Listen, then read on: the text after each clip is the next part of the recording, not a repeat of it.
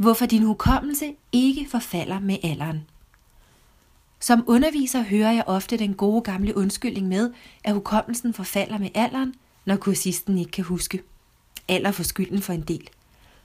Da jeg interesserer mig meget for hjerneprocesser ved sprogindlæring, satte jeg mig for at undersøge den påstand. Her er et par pointer fra Visdommens Paradox af neuropsykolog Elkohan Goldberg. Indledende. I dag er det muligt at kortlægge hjernens geografi og dermed studere, hvad der sker hvor i hjernen, når vi taler eller hører andre tale. Når vi i barndommen lærer anvendelsen og betydningen af ord, tilegner vi os en måde at kategorisere verden på, samt en forståelse af komplekse hierarkiske relationer mellem ting. Når vi overtager dette sproglige skatkammer, overtager vi samtidig mange generationers viden og visdom, og derfor lærer vi samtidig det nye sprogs kultur at kende og hvordan den opfatter verden. Hvad der er vigtigt for denne kultur om livet og verden, kommer direkte til udtryk gennem det sproglige udtryk.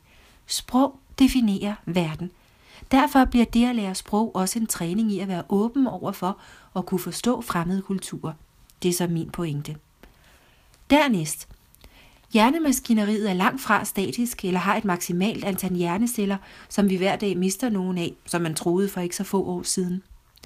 Forskellige grader af sprogudvikling spænder over forskellige hjerneregioner, og neuroner udvikles hele livet igennem, selv når vi bliver ældre. Det her sker i neokortex og hippocampus, som er særlig vigtige i kompleks kognition. Goldberg mener, at hastigheden i udviklingen af nye neuroner muligvis kan påvirkes af kognitive aktiviteter, nøjagtigt ligesom muskeltilvækst påvirkes ved fysisk træning. Wow!